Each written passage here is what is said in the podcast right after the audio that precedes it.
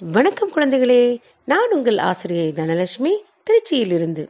இன்று நாம் பார்க்க போகும் பாடம் மூன்றாம் வகுப்பு அறிவியல் அலகு இரண்டு பருப்பொருட்களின் நிலைகள்.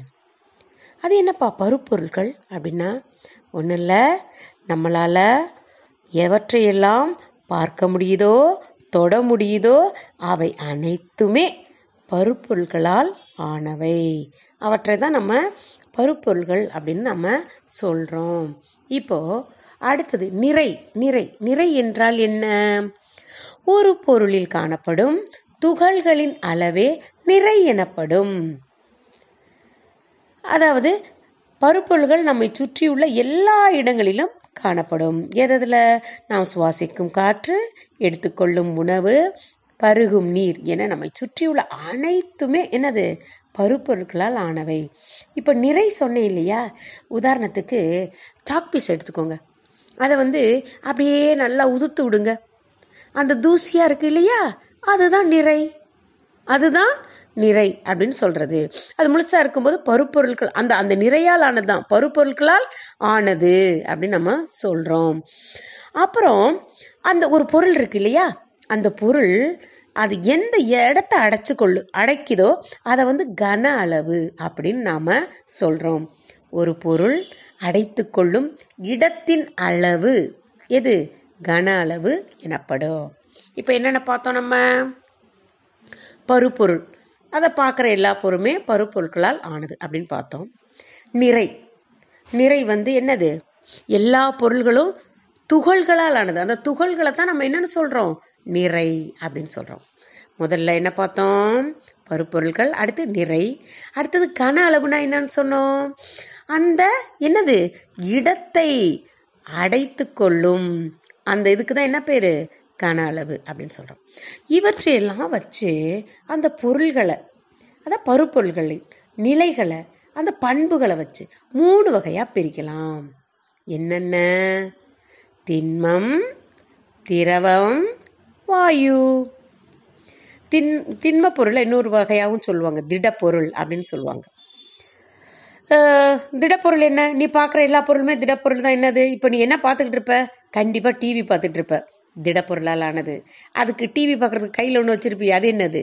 ரிமோட் அதுவும் திடப்பொருளால் ஆனது. அப்போ திடப்பொருள்லாம் எப்படி இருக்கும்? கடினமாக இருக்கும். குறிப்பிட்ட வடிவமும் இருக்கும். குறிப்பிட்ட கன அளவும் இருக்கும். இதுக்கு தான் என்ன பேர்? திண்மம். அதாவது திடப்பொருள் அப்படின்னு சொல்லுவாங்க. அடுத்தது என்ன சொல்கிறோம் திரவம். திரவம்னா என்ன? நீ திரவ பொருளை என்னென்ன பார்க்குற தண்ணி பார்த்துருப்ப. அப்புறம் வீட்டில் உபயோகிக்கும் ஆயில் பார்த்துருப்ப. அப்புறம் இன்னும் வேற என்னெல்லாம் இருக்குது கூல்ட்ரிங்க்ஸு இதெல்லாமே என்னது? திரவத்தால் ஆனது தான் அடுத்து இது எப்படி இருக்கும்? கடினமற்றதாக இருக்கும். குறிப்பிட்ட வடிவம் இதுக்கு இருக்காது. குறிப்பிட்ட கன அளவு இருக்கும். இப்படிப்பட்ட பொருளுக்கு என்னென்ன பேர்? திரவம். அடுத்தது வாயு. வாயு பொருள்னா காற்று தான் அது எப்படி இருக்கும்? கடினமற்றதாக இருக்கும். குறிப்பிட்ட வடிவம் அதுக்கு இல்லை. குறிப்பிட்ட கன அளவு இல்லை. இப்போ என்னென்ன பார்த்தோம் நம்ம? திண்ம பொருள் பார்த்தோம் திரவ பொருள் பார்த்தோம் வாயு பொருள் பார்த்தோம். இப்போ திண்ம பொருள் எப்படி இருக்கும் நம்ம சொன்னோம்? கடினமானது குறிப்பிட்ட வடிவம் கொண்டது குறிப்பிட்ட கன அளவு கொண்டது. திரவ பொருள் கடினமற்றது குறிப்பிட்ட வடிவம் இல்லை குறிப்பிட்ட கன அளவு கொண்டது. வாயு பொருள் கடினமற்றது. குறிப்பிட்ட வடிவம் இல்லை. குறிப்பிட்ட கன அளவும் இல்லை. என்ன குழந்தைகளே இன்னைக்கு என்னெல்லாம் பார்த்தீங்கன்னு ஞாபகம் இருக்கா? என்ன பார்த்தோம் நம்ம இப்போ? பருப்பொருள் பார்த்தோம். அப்புறம் நிறை பார்த்தோம். கன அளவு பார்த்தோம். இவற்றை எல்லாத்தையும் வச்சு அவற்றினுடைய பண்புகள் நிலைகள் பார்த்தோம். பருப்பொருளுடைய பண்புகள் நிலைகள். அது எத்தனை வகையாக பிரித்தோம்? திண்மம் திரவம் வாயு அதெல்லாம் பார்த்தோம் இல்லையா? இப்போது திண்ம பொருள் எப்படி இருக்கும்னு சொன்னோம். அதுக்கு குறிப்பிட்ட வடிவம் இருக்கும். அப்புறம் என்ன இருக்கும்? கடினமானதாக இருக்கும். கன அளவு கொண்டதாக இருக்கும். இது என்னென்னலாம் இருக்குது? பார்த்தீங்கன்னா பெட்டி ஆப்பிள் புத்தகம் ரோஜா கல் மண். இது எல்லாமே என்னதான்? திண்ம பொருள் தான் அடுத்தது திரவ பொருள். இது திண்ம பொருள் நம்ம பார்த்துட்டோம். அடுத்தது என்ன பொருள்? திரவ பொருள். திரவ பொருள் எப்படி இருக்கும்? என்னென்ன திரவ பொருள் பார்த்துருக்கீங்க? ஊத்துற மாதிரி இருந்தா இருக்கும் இல்லையா? அதெல்லாமே என்னது? திரவ பொருள் தான். எண்ணெய் இருக்கு பால் இருக்கு பழச்சாறு இருக்கு தண்ணி இருக்கு. இது எல்லாமே என்னதான்? திரவ பொருள். அதுக்கு குறிப்பிட்ட வடிவம் இருக்குதா?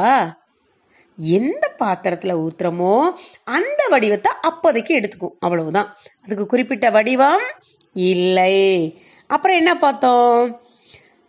ஆனால் கன அளவு கொண்டது கடினமற்றது இதெல்லாம் நம்ம பார்த்தோம். அடுத்தது என்ன பொருள் இருக்கு நம்ம பார்க்கணும். சொல்லுங்க. வாயு பொருள். வாசனை திரவியங்கள் இருக்கு இல்லையா? அது தெளிச்சா அல்லது ஊதுபத்தி ஏற்றினாலோ நமக்கு வந்து அது என்ன பண்ண முடியும்? ஆ சில நேரம் பார்க்க முடியும். அப்படியே புகை புகையாக இருக்கிற மாதிரி இருக்கும். சில நேரம் என்ன பண்ண முடியும்? உணர முடியும். வாயுவை என்ன பண்ண முடியும்? உணர முடியும். அதுக்கான அதிகமாக எடை இல்லை. நம்மை சுற்றி உள்ள எல்லாத்துலேயுமே என்ன இருக்குது? வாயு இருக்குது. வாயுவில் துகள்கள் மிகவும் தளர்வாக அமைந்திருப்பதால் இவை மிக எளிதாக அனைத்து திசைகளிலும் பரவும். இவற்றிற்கு குறி குறிப்பிட்ட வடிவம்? கன அளவு எதுவுமே இல்லை. ஆனால் இவ இடத்தை என்ன செய்யும்? அடைத்து கொள்ளும். இவங்க இவைகளுக்கு குறிப்பிட்ட இதுக்கு நிறம் கூட இல்லப்பா. திண்மப் பொருள்களுடன் கலக்கும்போது அவை தனிப்பட்ட நிறத்தில் தெரியும். அவ்வளோதான் இப்போ உதாரணத்துக்கு சமையல் எரிவாயு பார்த்தீங்களா? அது பாரு கேஸ் ஆஃப் பண்ணியாச்சா? இல்லையா? இல்லையே கேஸ் வாடை வருதே அப்படின்னு சொல்லுவாங்க இல்லையா? அதுக்கு ஒரு வாசனையை கலந்துடுறாங்க. ஏன்னா அப்போ தான் நமக்கு என்ன பண்ண முடியுது? கேஸ் திறந்திருக்கா மூடி இருக்கா அப்படிங்கிறதெல்லாம் நமக்கு தெரிய வருது. வாயுக்களுக்கு சில எடுத்துக்காட்டுங்கள் சொல்லுங்கள் பார்ப்போம். அப்படி ஆ, மேகம் புகை சமையல் எரிவாயு வாசனை திரவியம் நீராவி காற்று.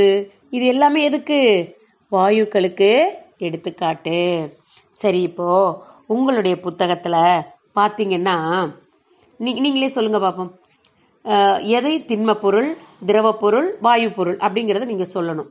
அருவி. என்னது? திரவம். நாற்காலி திண்மம். காற்றடைக்கப்பட்ட பலூன் வாயு. இது மாதிரி அந்த பக்கத்தில் உள்ள எல்லாத்தையுமே நீங்கள் என்ன செய்யணும்? நிரப்பணும். நன்றி மாணவர்களே. அடுத்த பாடத்தில் நாம் மீண்டும் சந்திப்போம்.